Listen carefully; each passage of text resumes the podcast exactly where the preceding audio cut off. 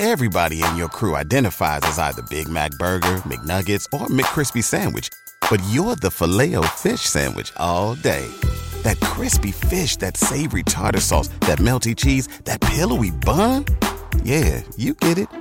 Every time. And if you love the Filet-O-Fish, right now you can catch two of the classics you love for just $6. Limited time only. Price and participation may vary. Cannot be combined with any other offer. Single item at regular price. Ba da ba ba ba. At Parker, our purpose is simple.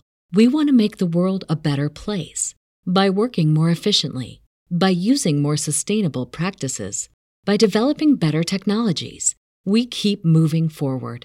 With each new idea, innovation, and partnership, we're one step closer to fulfilling our purpose every single day. To find out more, visit parker.com/purpose. Parker, engineering your success. If you lived outside of the town of Wilmington, Delaware, during the 19th century, you probably found yourself, at some point during the week, sitting at the Burning Rag Inn, downing a glass of lukewarm ale. You'd be there with friends from work, shooting the breeze, maybe having a meal, with the faint smell of gunpowder in the air. They would be laughing and singing, some arguing, a fight or two, the typical stuff for an old 1800s American pub. But some days it would be quiet, unnaturally quiet, and the gravity of that name would start to sink in. The burning rag. These were black powder workers, known as powdermen, and sometimes, after a bad day at work, a burning rag would be all that was left of them.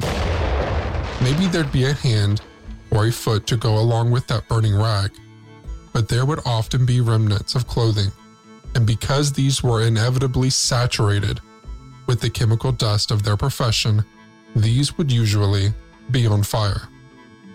Over the course of their 120 year history, there were roughly 290 explosions at the DuPont black powder mills, and after each death, there would be another worker a line of them, actually, ready to take their place. The money was good, and as far as 19th century industrialists go, the DuPonts were among the best families in the country to work for. They provided free housing for their workers and looked after the widows of all the powdermen killed in their employment. So, in spite of the dangers of manufacturing highly volatile chemical explosives, there was always a surplus of men willing to step into this unhealthy line of work. Dick Templeton has recently written a book on these mills and the lives of these people who kept them running. He's with us today to discuss it. If you wouldn't mind, Dick, introducing yourself to our listeners. My name is Dick Templeton. I currently live in Wilmington, Delaware. I've been working for the last almost four years as a tour guide at the Hagley Museum. The Hagley Museum is in northern Delaware, just outside Wilmington, and is the home of uh, the DuPont Company.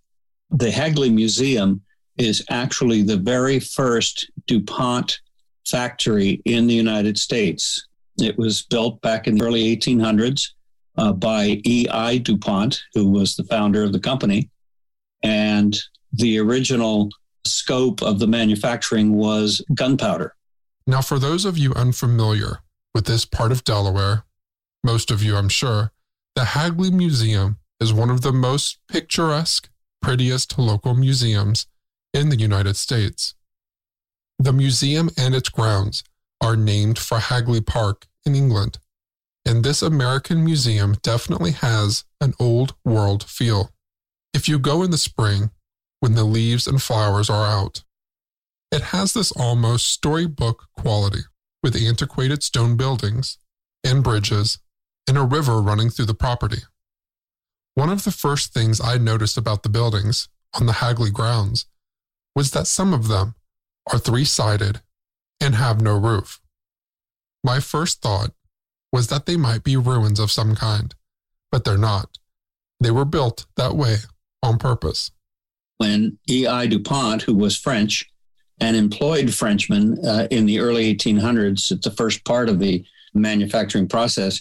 He knew how to build these buildings and make them three sided because that way, if there was an accidental explosion, it would channel the explosion's force in a neutral direction. And in fact, that's where the uh, name of my book comes from. Across the Creek was the euphemism that the men used for telling about their compatriots who had died in an explosion. They said he went across the creek. These buildings are set right on the Brandywine Creek. The buildings are approximately, I would say, 30 wide and 20 deep. So the building typically had a very weak roof because, again, you wanted the explosion to go up and across the creek as opposed to back to the back of the buildings where people lived, uh, two or three hundred yards away. You didn't want the concussion of the explosion to go up and, and damage their homes or their lives. You wanted it to go to kind of a neutral place. And you had mentioned how Joe Biden just lives a mile down the road from the building.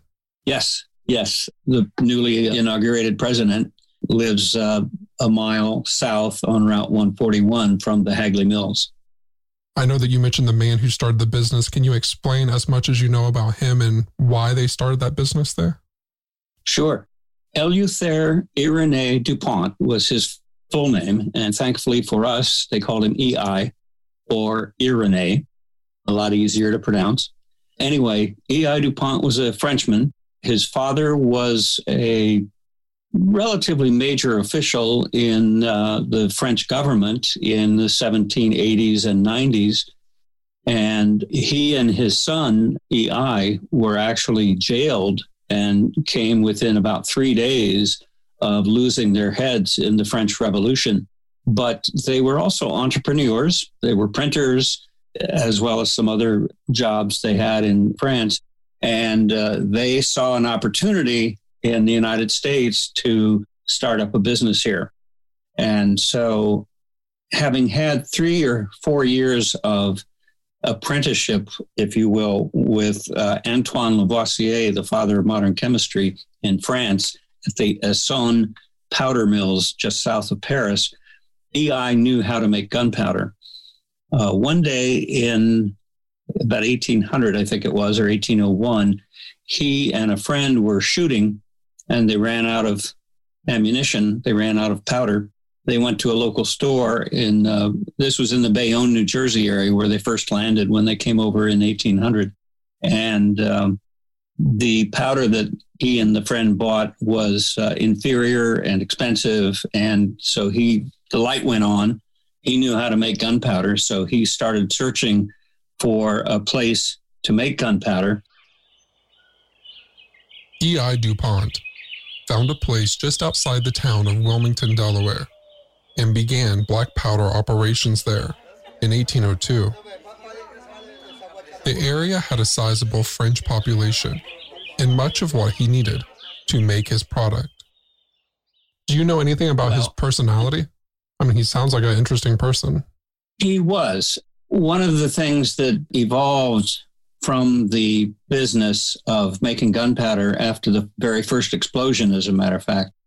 EI and his brother, who was also on the scene here, and his investors decided that they needed to do something for the families of the men who were killed in the first explosion. And so they immediately thought, well, we will provide a $100 a year annuity to the widows and also, they were able to take advantage of the home they lived in, which was basically free at the time. It was on the mill property provided by the DuPonts. And so the widows were given the capability of living in their home for the rest of their lives if they did not remarry and if they did not move away from uh, the Wilmington area. Now, some did remarry, but most of them remarried other powdermen. So they maintained whatever home capability they might have had to, to stay on the property. So, in comparison with other businesses at the time in America, the DuPonts were very paternalistic in that regard. They knew that providing the men with the knowledge that if they were to succumb to their injuries in an explosion, their family would be relatively well taken care of. Another benefit at the time was that the male children of the deceased powdermen were almost virtually guaranteed a job in the mills if they wanted it. And many of them took them up when their father died. When they became of age, they were then able to uh, get employment and, and have the same same benefits. So I, I think you'd have to say that EI was a generous man, a thoughtful man. One of the things that stands out about him was that after that first accident, that first fatal accident, there was never a time when there was not a DuPont on the property managing the gunpowder mills. And it was said that the DuPont families would never say, go in and do this. They would say, come on with me and we'll do this. So they were always involved in the business, even though they clearly knew the risks of explosion and the chance for death. You had mentioned that more than 230 people died from these explosions. Do you know about how many people were actually employed there throughout their history? Well, there were thousands of men who came and went, plus the 235, of course, who died.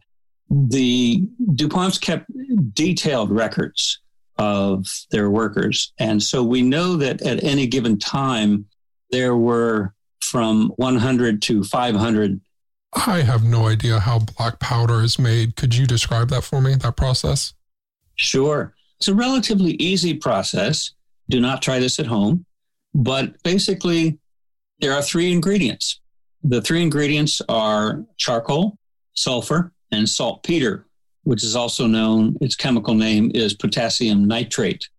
At the Hagley Museum, we do have, as I mentioned, this one demonstration where we have the two eight ton rolling wheels that were forged at uh, West Point, New York.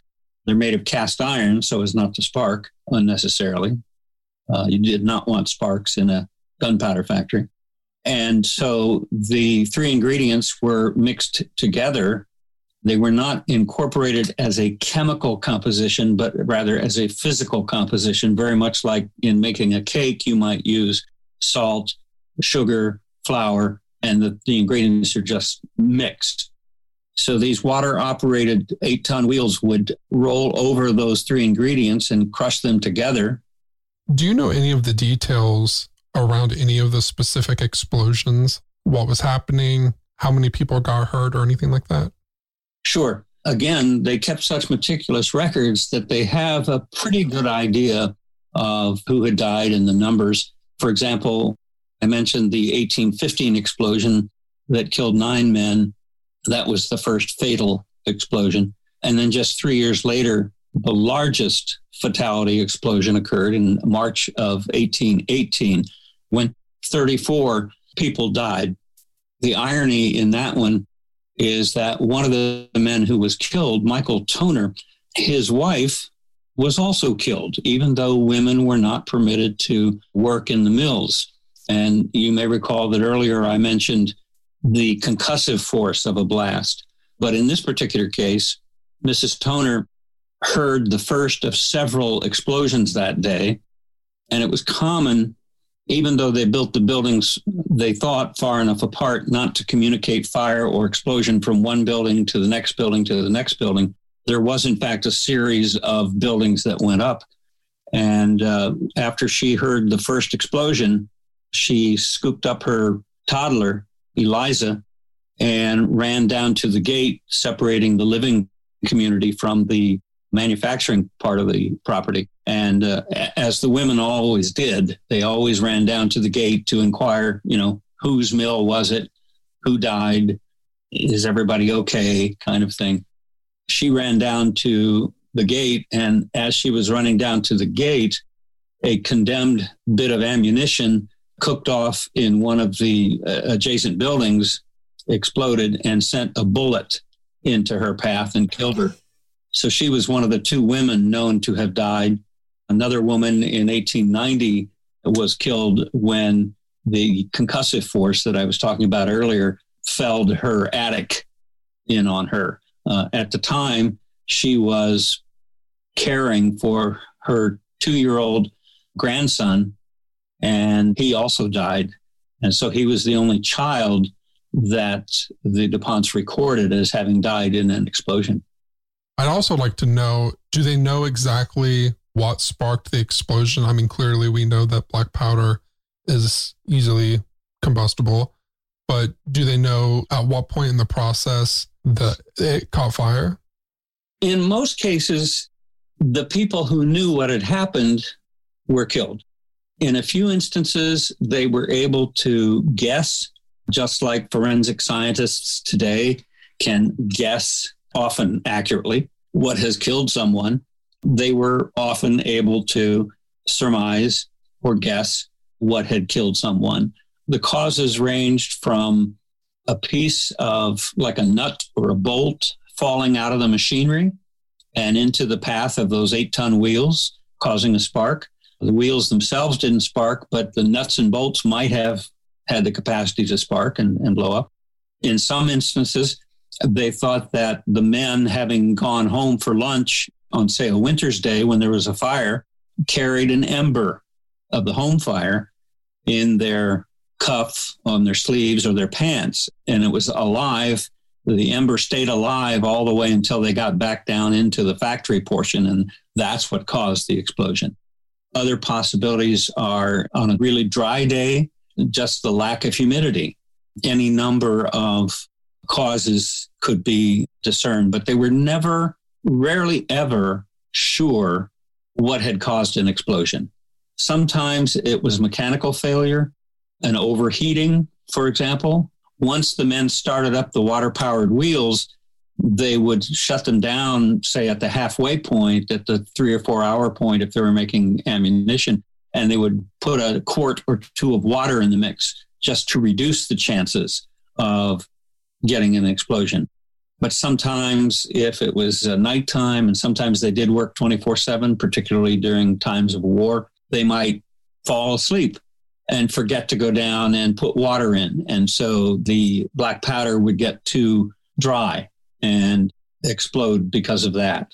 So they were never, they were hardly ever really sure about how an explosion occurred. A detective came and knocked on the door, and I said, Is it Renee? And he just gave me that solemn look. It was the worst day ever. The Proof podcast is back with a new case and a new season. 23 years ago, 18 year old Renee Ramos went missing. Her body was later found in an empty Home Depot building on the edge of town. I don't think that they arrested the right people. If it's about time somebody's trying to do something. She had a black eye about two weeks before she was murdered. They are involved. They definitely had her body and her backpack. You know people are going to judge you, right? Of course. They're judging me now. They've been judging me damn near my whole life. You can listen now to season two of Proof wherever you get your podcasts, and follow along with us as we reinvestigate the murder at the warehouse. I have to ask Did you kill Renee?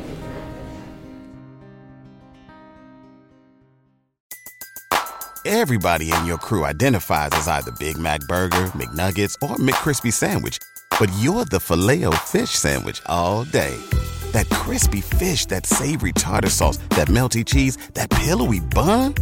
Yeah, you get it every time. And if you love the Filet-O-Fish, right now you can catch two of the classics you love for just $6. Limited time only. Price and participation may vary. Cannot be combined with any other offer. Single item at regular price. Ba da ba ba ba. Hometown History is brought to you by Best Fiends. Growing up, I absolutely loved watching The Goonies. Recently, I watched it again and I realized the movie is just one of those classics that will always hold its own. Things have come a long way since we were kids. Seems like we get more instant classics each year. And you know what's an instant classic in my book? Best Fiends. It's the top rated mobile puzzle adventure. My favorite aspect of the game is you can compete against your family and friends to beat levels. I compete against my mom and brother and my large friend group. It's been great to play over the last year with them because we haven't seen each other very much. With Best Fiends, there's always something new today and tomorrow, and every day after that. So if you never get tired of solving puzzles, good news. With Best Fiends, the fun never ends. Download Best Fiends free today on the Apple App Store or Google Play. That's friends without the R. Best Fiends. If you enjoy listening to Hometown History, then you'll be excited to hear that we have brand new content going live on the Stereo app three times a week. If you're a fan of hearing podcasts live, you'll want to take out your smartphone and join me as I discuss topics in history and other things that interest me live from the app. You can join in live and ask questions, anything you'd like. If you've ever listened to an episode and thought, I wish they would have brought this up, then now is your chance to join the conversation. This is completely exclusive content on the live social conversation app, Stereo, and it's free. Join me and a special guest three times every week. Just pull out your smartphone and go to stereo.com slash hometown history to download the Stereo app and follow me by searching for at hometown history. Again, download the Stereo app and follow me at stereo.com slash hometown history. The link will be in the show notes. Did they ever learn any new cautions or processes to help prevent explosions after they happened? I think they probably did. I do know this the English manufacturers actually had a dowsing system, if you will, where the individual mills would have a tank of water, say 30 or 40 gallons above the, uh, the mixing area. And these would be connected by rod going from one to the next to the next to the next building. And the explosion in one would cause these tanks to drop their water load and therefore make it less likely that the next one would explode because it was now mostly wet. But the DuPonts who knew about this never utilized that as a, a protective device. They did maintain guards at the gate and they prohibited smoking materials. They prohibited metal belt buckles. The men were either given or had to buy special shoes that didn't have metal studs in them. They had to have wooden pegs to hold them together.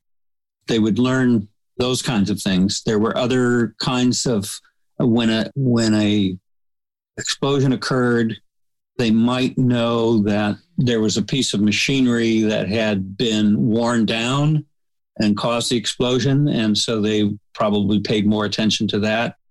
They burred, B U R R E D, the nuts and bolts to try to prevent them from falling into the mix. And that would prevent some. Of course, it was difficult to know if they were preventing anything because, again, the people who knew what had happened typically were gone. I hadn't known as much about the DuPonts, but I do have some familiarity with 19th century industrialism, and much of what I'm hearing here is a pleasant surprise. You hear some real horror stories out of the mining and railroading industries. For example, of a complete disregard for human life. In some cases, these were not just bad employers, they were guilty of some pretty extreme human rights violations. That's not at all what we're hearing from the DuPont family. For as much as the DuPonts did right, do you think there are ways in which they might have done better in terms of creating a safer environment and saving lives? Well, that's hard to say. And I'm not trying to be evasive. They were very much safety first oriented. If a rogue worker was taking too many shortcuts they would typically do what we do today. They would talk to the individual, and then if the individual didn't change, they would get rid of them. Again, they separated the buildings as much as they could to prevent one from setting off another.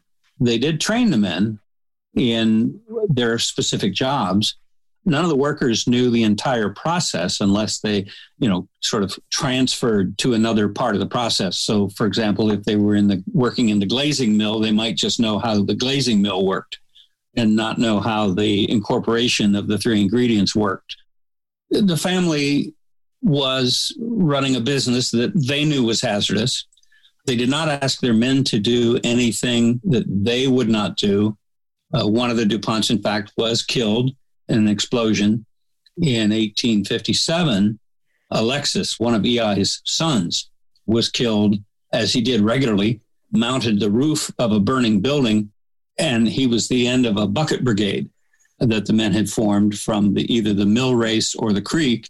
They would form a bucket brigade to put out the, the flames. And uh, he was on top of one of the buildings, knowing full well that it could explode. And it, in fact, did. He died a day later from his injuries. Like I say, there was always a DuPont in the mills, making sure that everything was running properly and that things were going well. In that instance, uh, it took a life. They did really care about their employees, more so than what we call the authoritarian style of management. Again, not trying to downsell. For example, in the instance of these dowsing tanks, I'm not sure why they never incorporated that. I think it's striking for a modern listener to hear of people working in buildings, these three sided units that were designed for the channeling of explosions. The thought of picking up your lunch pail in the morning and going to work in a place that might explode for a blue collar civilian job is hard to imagine. Was working in the mills more dangerous than similar industrial jobs in the 19th century? Uh, one of the things you should know is that in terms of death over the 119 years of gunpowder manufacturing, their death toll was a much deal less than mining, railroading. For example, mm. there was a study done, I think, in the mid 1800s. Well, the study was done later, but um, your chance of death in dying in a railroad accident was one out of 156.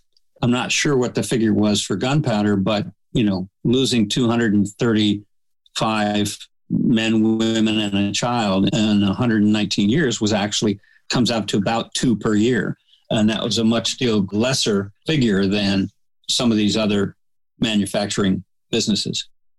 And the men, of course, were a little fatalistic. They knew about it. Their job, if they survived, if they were in a uh, part of the factory a half mile away, let's say, and they heard an explosion, they immediately ran to the site to see what they could do to help.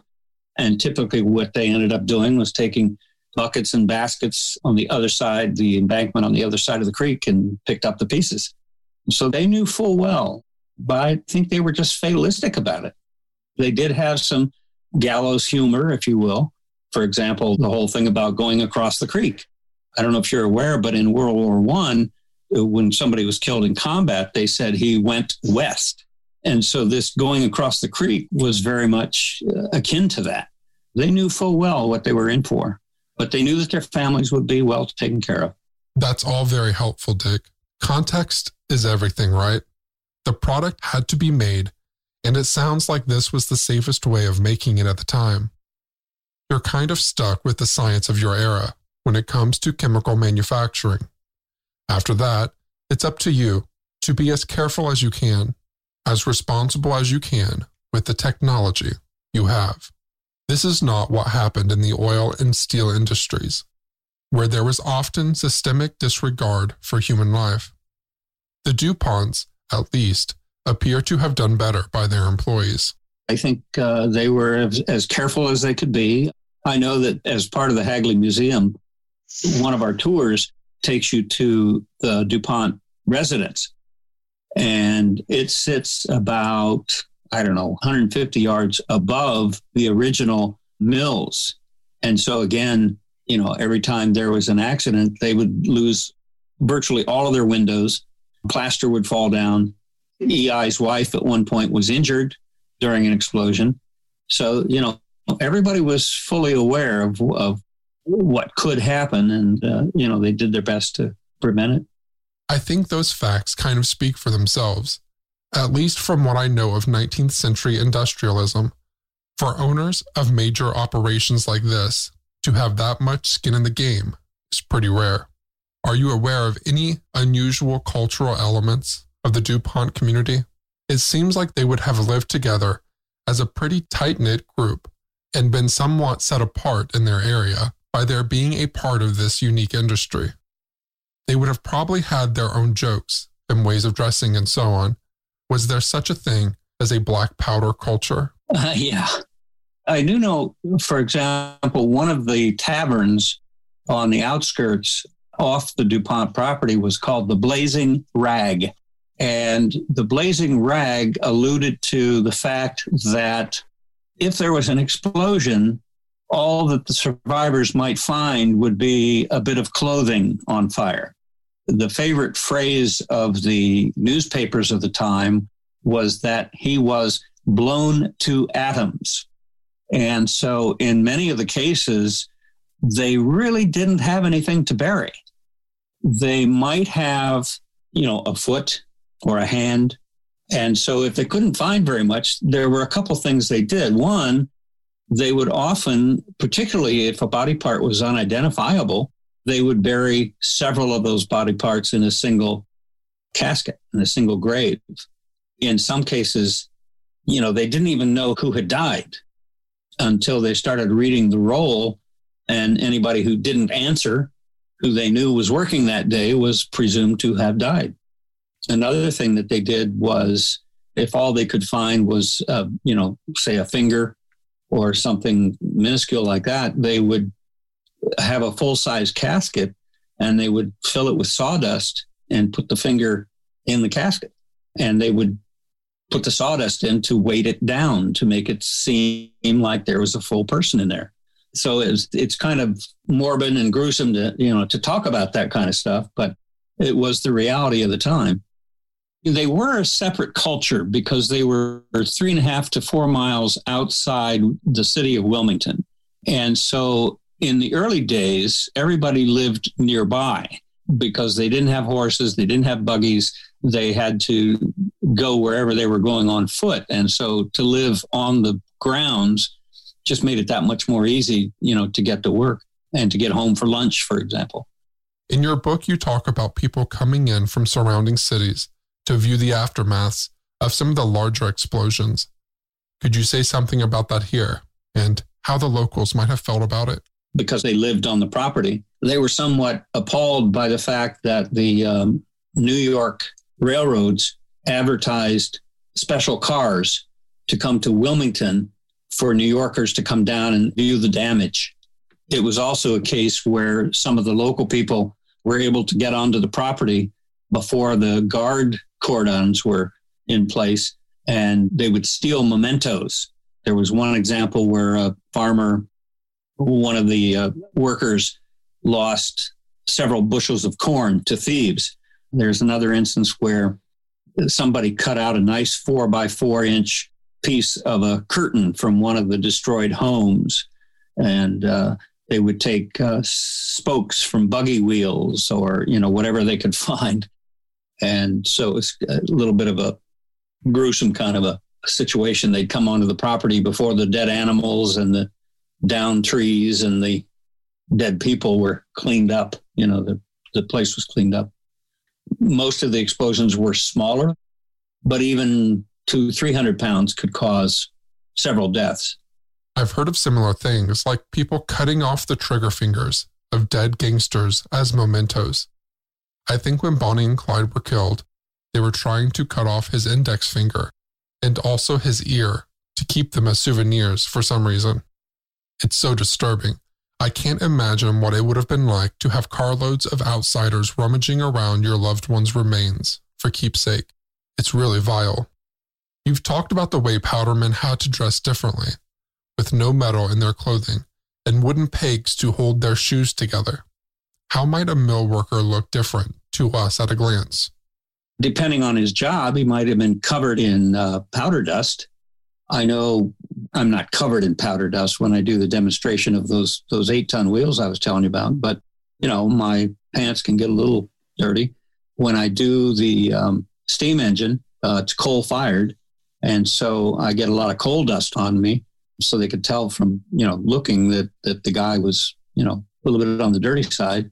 You know, typically they didn't bathe every day back then. They might bathe once a week and also clean clothes once a week. So, you know, the guy would have embedded gunpowder in his clothes, you know, for a week before having the, the materials washed.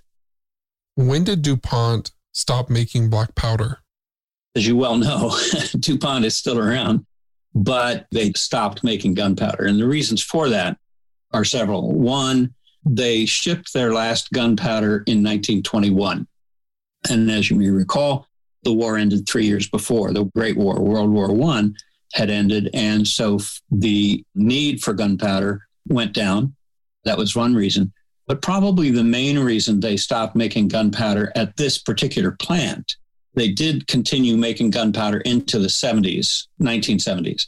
But the reason for stopping at this particular plant, the main reason was the use of water power, which was free. You know, they didn't have to pay for it, which was nice because that would increase your profits, was going out of service, if you will. You know, we had gasoline, we had electricity, uh, we had natural gas, uh, we had other means of more efficiently making gunpowder than opening up a sluice gate to allow the water to roll down to the river or the creek. And on its way down, it ran water turbines or water wheels, and that's what made the machinery work.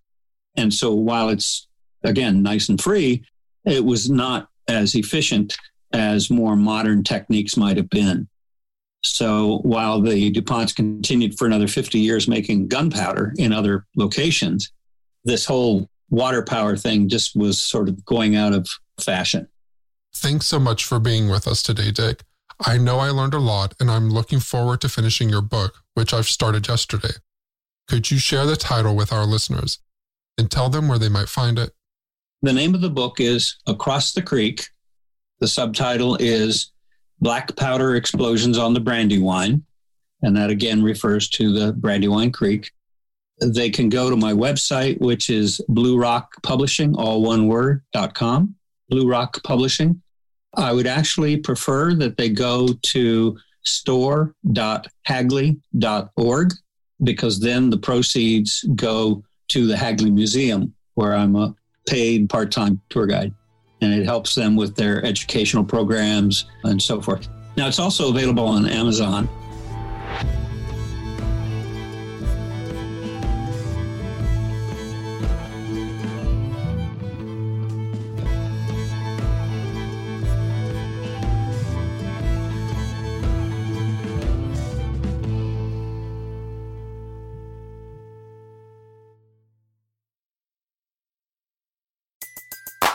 Everybody in your crew identifies as either Big Mac Burger, McNuggets, or McCrispy Sandwich.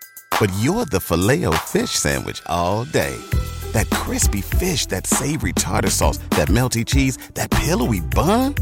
Yeah, you get it. Every time. And if you love the Filet-O-Fish, right now you can catch two of the classics you love for just $6. Limited time only. Price and participation may vary. Cannot be combined with any other offer. Single item at regular price. Ba da ba ba ba.